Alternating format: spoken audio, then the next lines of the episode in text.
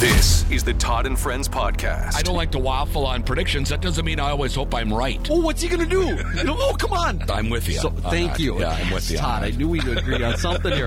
From the KWLM Sports Studio, with thanks to Heritage Bank, member FDIC, equal housing lender. Here's Todd Bergath. Hey, thanks for joining us for the podcast once again today. Sean Bolson joining us. A big week this week, as it's a major week on the PGA Tour. We're, of course, huge golf fans on the podcast here, all of us guys that participate, and looking forward to the PGA. And Sean, I think it adds a little juice these days when you have the Breakaway Tour, the Live Tour, and those guys now are playing in the major championship, the PGA, this week. I think there's 18 Live golfers, and of course, still it's favored to have a PGA Tour player win it, as they have the most players and have some top guys, obviously. But I think it adds a little juice. You've got kind of a little villain activity going on now in these major championships.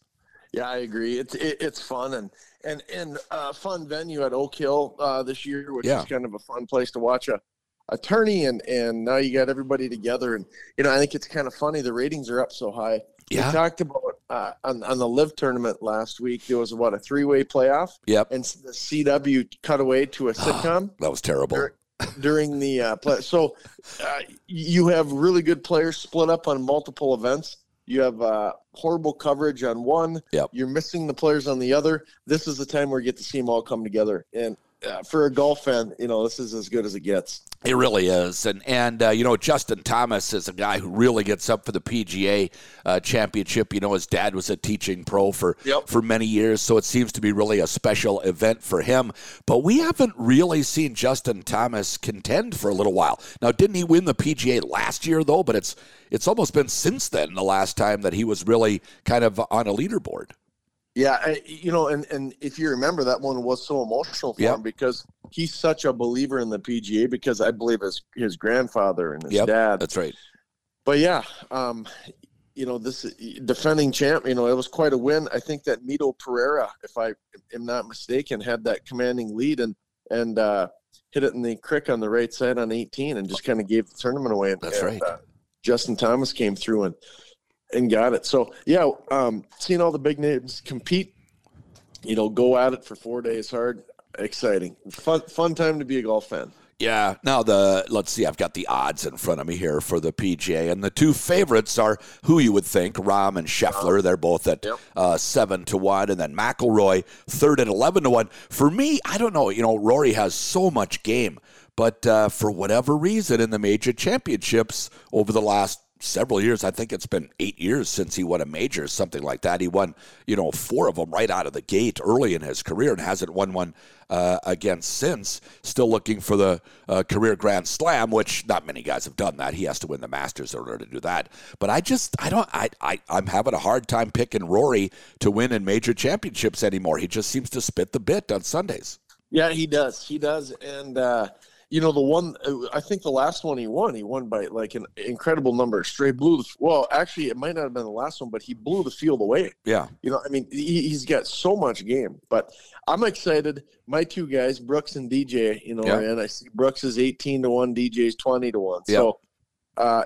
So, that's kind of who I'm pulling for. I'd love to see those guys competing coming down the stretch, because you know what? I don't get to see them compete as much as I used to. And so when we get these guys against all the top guys in the world, and Rahm right now and Scheffler, are by far the two top guys in the world. And they bring these other field in. It's got to make those two, even ramp their game up more, because, it's just better talent around them. Yeah, and again, we've talked about this ad nauseum.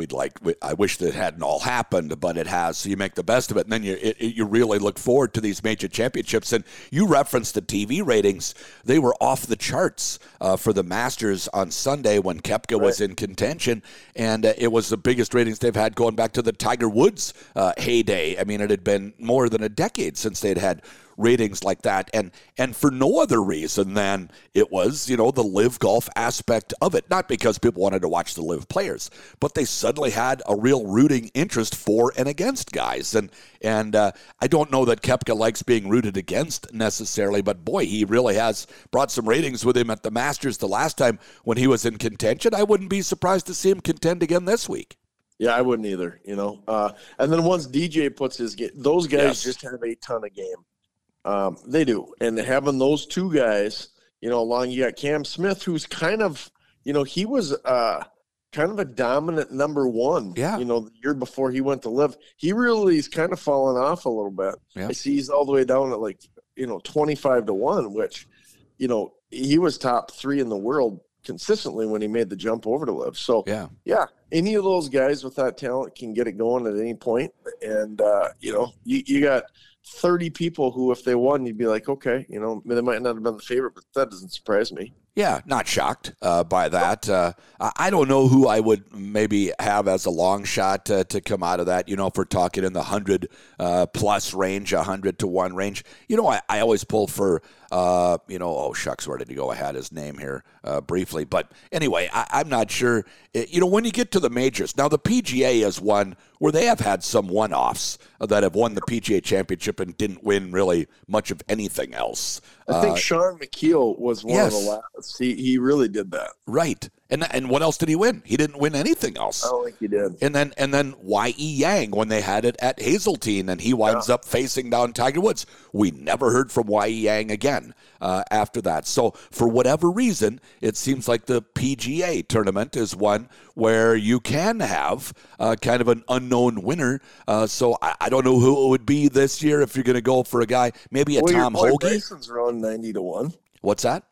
Your boy Bryson's at 90-1. Yeah, he's not playing that great, though. No, he isn't. You know, no, he has kind of been struggling. And, you know, he gave up on the bulky Bryson. He went away from that. He finally realized that that wasn't very healthy for him. So he's back to looking like his normal self again. But I might, maybe Hoagie has a chance. He's 150-1. You know, the Fargo guy, maybe he's the long shot that comes through this year. But do you get involved in any, like, PGA pools or anything like that? Is Eagle Creek running anything? No, I don't really do anything like that.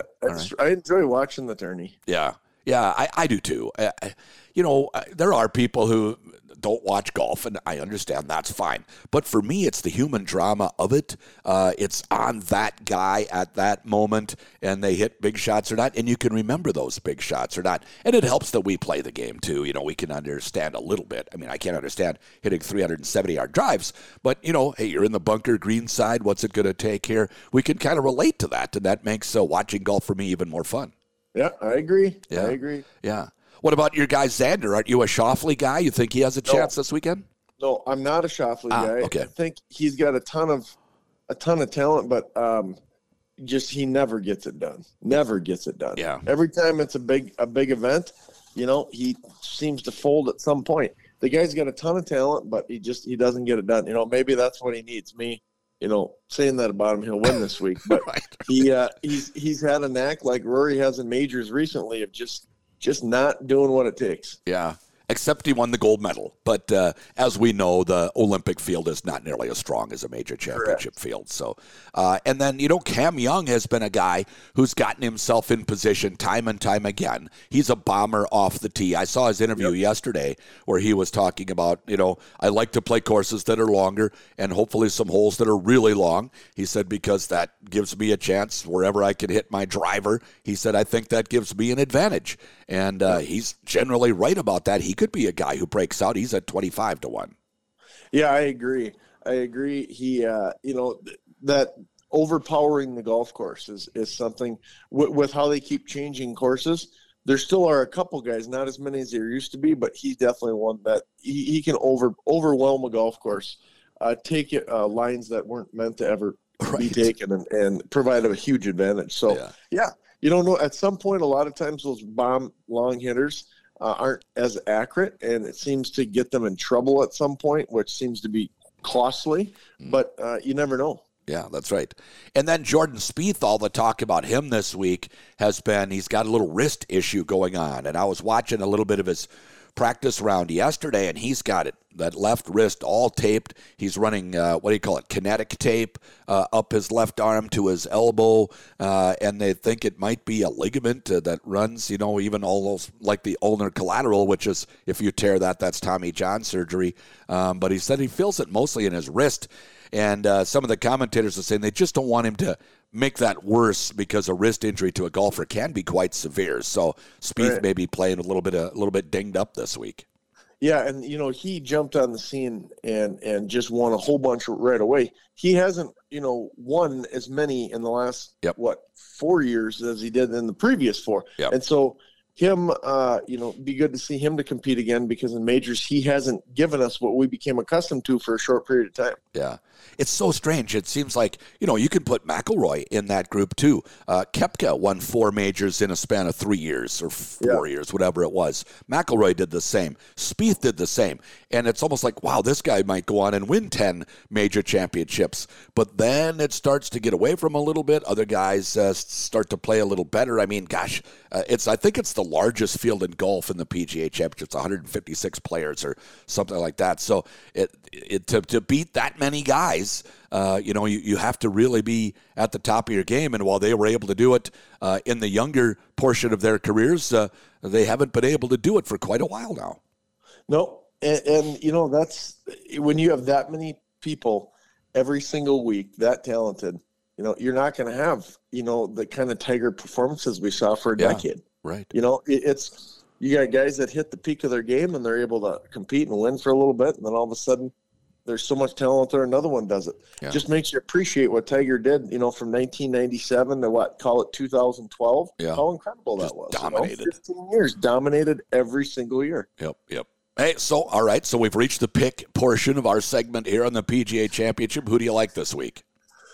You know what? I'm going to go with my boy Brooks. I cheer for him every week. Yeah. I would like to take him or Dustin. I think Brooks has got a little more game right now than Dustin, but I'll take Koepka. All right. I'll go with Scottie Scheffler. I like him, and that's one of the favorites. I'm not going way on a limb taking Scottie Scheffler, obviously, but he seems to come through, and he needs to. You know, and he'll get a little wobbly once in a while. Scheffler will sometimes, maybe usually in the middle portion of his round on Sunday, all of a sudden he'll throw in 2 or 3 bogeys in a 4 or 5 hole stretch where he gets, something happens, he misses a short putt or something like that, but then he always seems to kind of, well, not always, but he reels it back in at the end frequently. So I think Scheff picks up, I think it would be his second major if he won one. I believe he just has that Masters from last year yet to his total. Yeah, he's a good player. He's been extremely dominant over the past 18 months. So, that's not a bad pick. Stanley Cup playoffs, Sean, I got you. I always like to talk to you. You're our hockey guy on here. We're down to the Final Four, or the conference finals, as they call it in the pros. Vegas and Dallas in the West, the top 2 seeds, and Florida and Carolina. I think that was not the top 2 seeds there, but pretty close. Wild card 2, actually, Florida was. So Florida was had a battle just to get in. Yeah, and then you know they got it done. They played the Bruins, first round, best team in the history of the NHL for regular season. They get through them, and then you know what's waiting for them after they pull the miraculous upset: the Toronto Maple Leafs, who, you know, have 4 of the most talented forwards in hockey. And they got through them also, and they actually put it on them pretty good. So Carolina is a very solid team. Florida would be your, the 8th seed that is the lowest seed that makes the playoffs and has just made a great round. They have Bobrovsky, their goalie, has been great. They got Tkachuk, and just that whole Tkachuk line has been awesome to watch.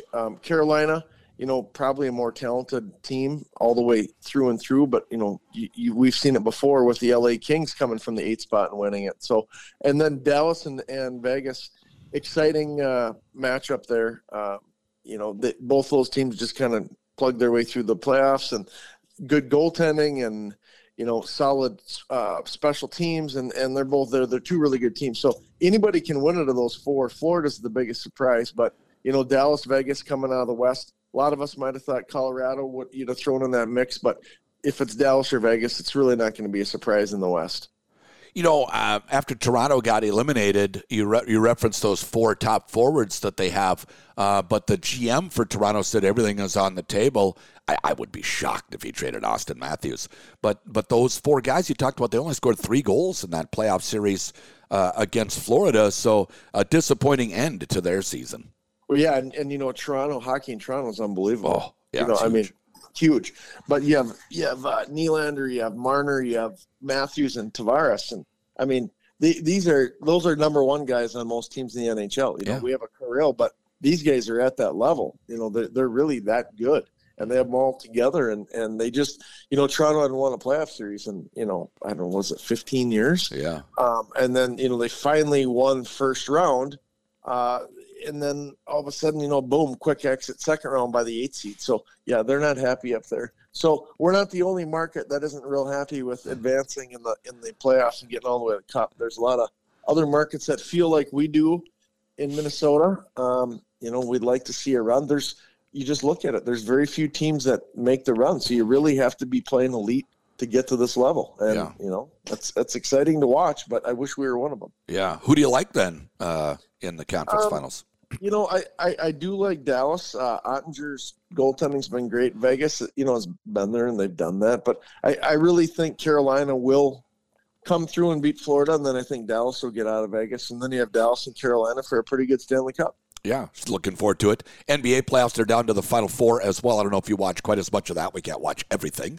Right. But I guess I've been watching more of the NBA because I know you're keeping track of the NHL for us a little more. And really a fun game. I do have a rooting interest finally. I've kind of been deciding, you know, well, who do I really want to pull for? There isn't anybody. I like to watch Golden State play, you know, but they've been there so many times. I've seen LeBron there so often. I really would like to see the Denver Nuggets advance over the Lakers and win the NBA championship. I think Nikola Jokic is just a savant in the game of basketball, and I'd love to see him win a championship. Yeah, it's easy for me to cheer for any team that's playing against the Lakers and LeBron James. Yeah. I'm not a fan. Yeah. I do think Jason Tatum has been doing some pretty special stuff out there in Boston also. Yep. I think a Boston-Denver finals would be great. But yeah, this, you know, Denver is good. This Jokic I don't even know who to compare. He's kind of a cross between like a Dirk Nowitzki. He's got a little Larry Bird in him. Yeah. He's got a little big man. I mean, he's a really unique player that's extremely effective, and he is entertaining to watch. So, yeah, I'll definitely be cheering for Denver and seeing what Tatum, you know, putting up 51 in Game 7, you know, to beat the Sixers. I think I'm going to be pulling. I've always been a Celtic fan. I think I'll be pulling for the Celtics also. Yeah. You know, back in the day, before we had pro basketball in Minnesota, a lot of people here were Celtic fans because Kevin McHale was on the team, and they were one of the popular ones. I was a Sixers fan back in the day because I was a huge Dr. J fan. But, you know, Jokic, to me, that's a great comparison that he has, a little Dirk and Larry Bird in him. His shot looks a lot like Dirk Nowitzki's. You remember, he used to cock the ball back behind his head and shoot it so high, there's no way you could block it. Well, we saw that on a three-pointer for Jokic last night, right? In Anthony Davis's face as the shot clock was winding. It was a 28 or 30 footer, and Davis just looks at him like, "You've got to be kidding me!" And Jokic gives him the old Michael Jordan shrug of the shoulders, like, "What do you want from me? I can just make plays." So, so that was fun to watch. And the Twins are playing pretty well. They beat the Dodgers last night, for crying out loud. That doesn't happen very often. No, and then the night before they were down 5-2, and I fell asleep. I woke up the next morning, and they said there was an extra inning thriller, and we ended up losing. But I think we scored 8 runs out there. I was out at Dodger Stadium with my daughter Hattie last August. Yeah, we went out there and went to the game, and that's a fun place to watch a game. And so it is kind of entertaining watching it, thinking, "Hey, this is where I was." You know, I like watching events at venues where I've been. I think for me, it adds a little bit. Right. So, but the Twins to get they got some pop in the bat. It's exciting, and winning at Dodger Stadium is not something we've done often. No, not since 2005, the last time they won at Dodger Stadium. But they don't play there that often. They will now. They'll play there more now with the more of a balanced schedule. But you know, they haven't played there once every 8 years or something like that previously. So, but yeah, they've been fun to watch. They continue to battle, and Bailey Ober looked good in their Tuesday win as well. Sean, looking forward to get out on the golf course with you. We got to get ready for the July 6th KWLM Pro-Am that we'll be part of too. Yeah, I'm looking forward to that. Yeah. Sean Bolson, thanks so much. Have a great day. Thanks, Todd. Sean joining us here on the Todd and Friends podcast. It's brought to you by Heritage Bank, member FDIC, an equal housing lender.